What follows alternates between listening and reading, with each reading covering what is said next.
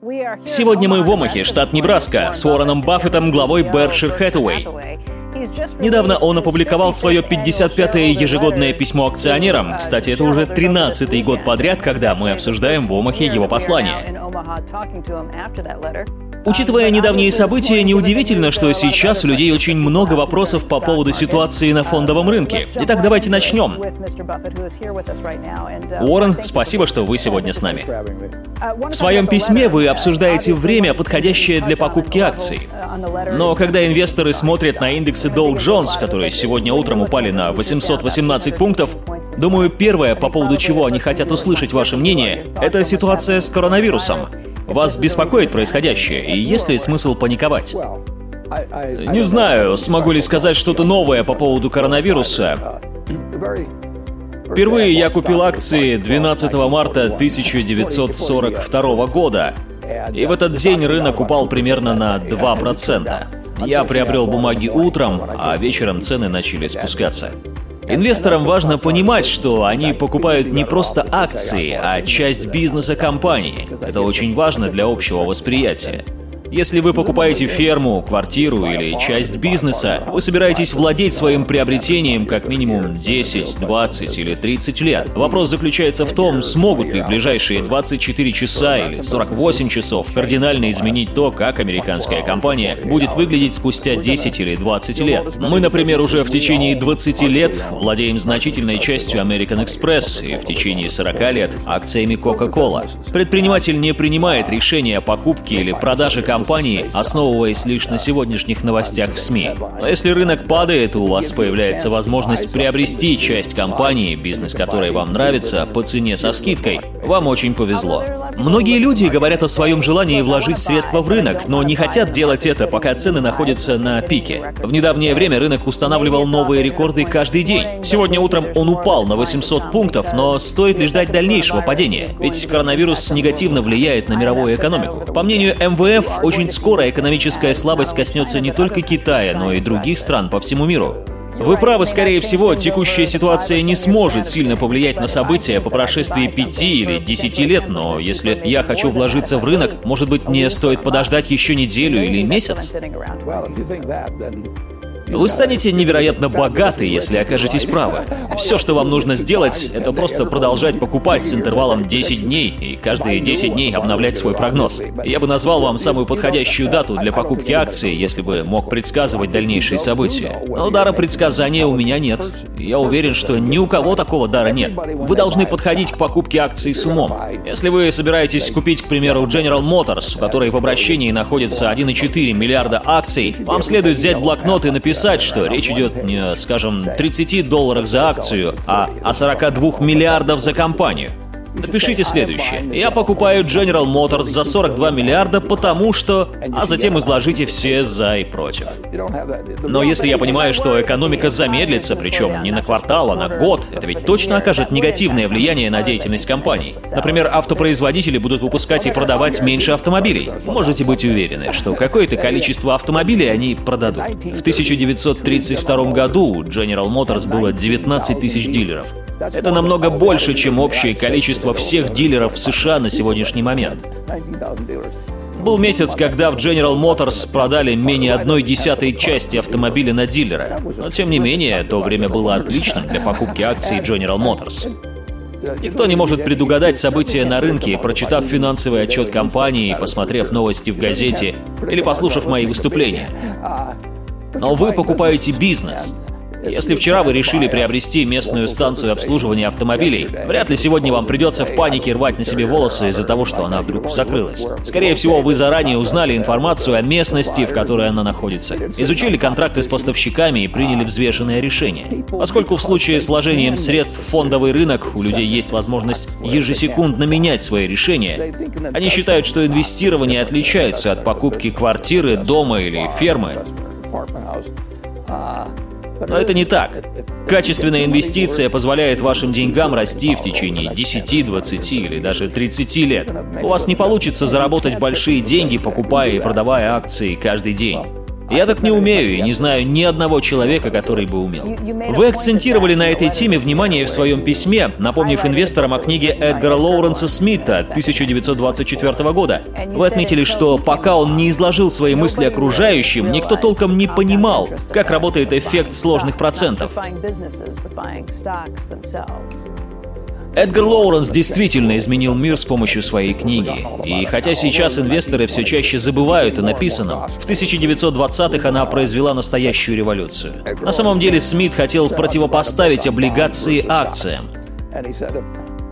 У него была мысль о том, что во время дефляции лучше инвестировать в облигации, а в периоды инфляции – в акции – но в первом же предложении книги сказано, что он оказался неправ. Тем не менее, Эдгар посчитал нужным описать свою теорию. Еще Дарвин говорил о том, что если вы в течение долгого времени были в чем-то убеждены, но вдруг осознали свою неправоту, вам стоит записать свои размышления по этому поводу. Иначе мозг просто начнет блокировать здравый смысл. Люди склонны часто отвергать доказательства своей неправоты. Эдгар писал следующее. Если акции или облигации приносят доходность 4%, то акции превзойдут облигации, поскольку всегда стоит учитывать нераспределенную прибыль компании. Это очевидная правда, но в течение длительного времени никто не обращал на нее внимания. Слова Эдгара Лоуренса о том, что инвестиция в акции всегда окажется выигрышнее инвестиции в облигации, справедливы и в отношении сегодняшней ситуации. Мы часто слышим, что нет никакой альтернативы, нужно покупать акции, потому что доходность облигаций очень низкая, ставки очень низкие. Обычно акции приносят большую доходность, чем облигации. В Америке это действительно так. Если сегодня вы купите 30-летние облигации с доходностью 2%, вы заплатите 50-кратную прибыль за инвестицию, доходность которой не сможет увеличиваться в течение 30 лет. Если кто-то вам скажет, я хочу продать тебе акции с коэффициентом PE равным 50, доходность которых не будет расти в течение 30 лет, думаю, вы ответите, звучит как-то не очень. На самом деле у людей есть несколько альтернатив. Первое это уход в кэш, что позволит вам совершить выгодную сделку в будущем. Вторая – долгосрочные облигации, а третья – инвестирование в акции в течение длительного времени. Акции, кстати, дешевле облигаций. Пару недель назад Чарли Мангер, вице-президент Berkshire Hathaway, сказал, что на рынке слишком много излишеств и что инвесторам стоит готовиться к неприятностям. Вы с этим согласны? Ну, конечно. Стоило готовиться к неприятностям, когда я впервые купил акции в 1942 году. Стоило ждать беды в 1949 и, несомненно, в 2008 году. Тогда я написал статью для New York Times, предупреждая о грядущих неприятностях и одновременно советуя покупать акции. Вы бы повторили свой совет сейчас? Рекомендовали бы покупать акции? Да, я бы посоветовал покупать акции, если у вас есть достаточно денег. Berkshire Hathaway сейчас является чистым покупателем, это так? Да, и я и сам могу назвать себя чистым покупателем. Всегда им был. За время моей жизни сменилось 15 американских президентов. Конечно, я не покупал акции во время администрации Герберта Гувера. Мне было примерно 6 месяцев от роду. Но с тех пор во главе стояли 7 республиканцев и 7 демократов. Я покупал акции в периоды правления каждого из них. Иногда мне кажется, что цены на акции слишком завышены. Я несколько раз писал об этом, но такое случается крайне редко. Сейчас у нас в акциях 240 миллиардов, мы владеем частью компаний, бизнес которых нам очень нравится. Но у вас также более чем 125 миллиардов в кэше. Да, и мы планируем вложить еще больше денег в компанию. Оран, мы сейчас с вами в офисе Berkshire Hathaway, а именно в помещении, где вы часто встречаетесь со студентами и отвечаете на их вопросы. Да, я провожу здесь встречи со студентами из разных стран. Перу, Китай, Израиль. Уже в течение многих лет. Мы отлично проводим время. Сейчас я уже не преподаю, но обучать студентов я начал в возрасте 21 года. Когда мне исполнилось 88 лет, я подумал, что можно и отдохнуть. От наших зрителей поступает очень много вопросов. Вы настоящий эксперт в сфере экономики и финансов. Что вы думаете по поводу ситуации, которая сложилась в мире? Каждый месяц я получаю комментарии от руководителей различных компаний по поводу состояния их бизнеса. Конечно, многие из них отметили, что настоящие события сказываются на нем негативно. Но корпорации всегда сталкиваются с проблемами. Терроризм, торговые ставки, высокая конкуренция. Я понятия не имею, что произойдет с нашими компаниями через 6 или 12 месяцев, но я уверен, что не только компании, в которые мы инвестируем, но и многие другие американские корпорации смогут похвастаться большими успехами спустя 20-30 лет. По моему мнению, в самых общих чертах будущее предсказать очень легко. Но я никогда не могу сказать вам, как поведет себя рынок через 10 минут, 10 дней или 10 месяцев. Я просто занимаюсь тем, что мне нравится, тем, что у меня хорошо получается.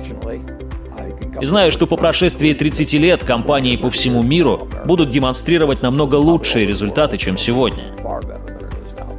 Какое влияние коронавирус оказывает на компании сейчас? Можете привести примеры?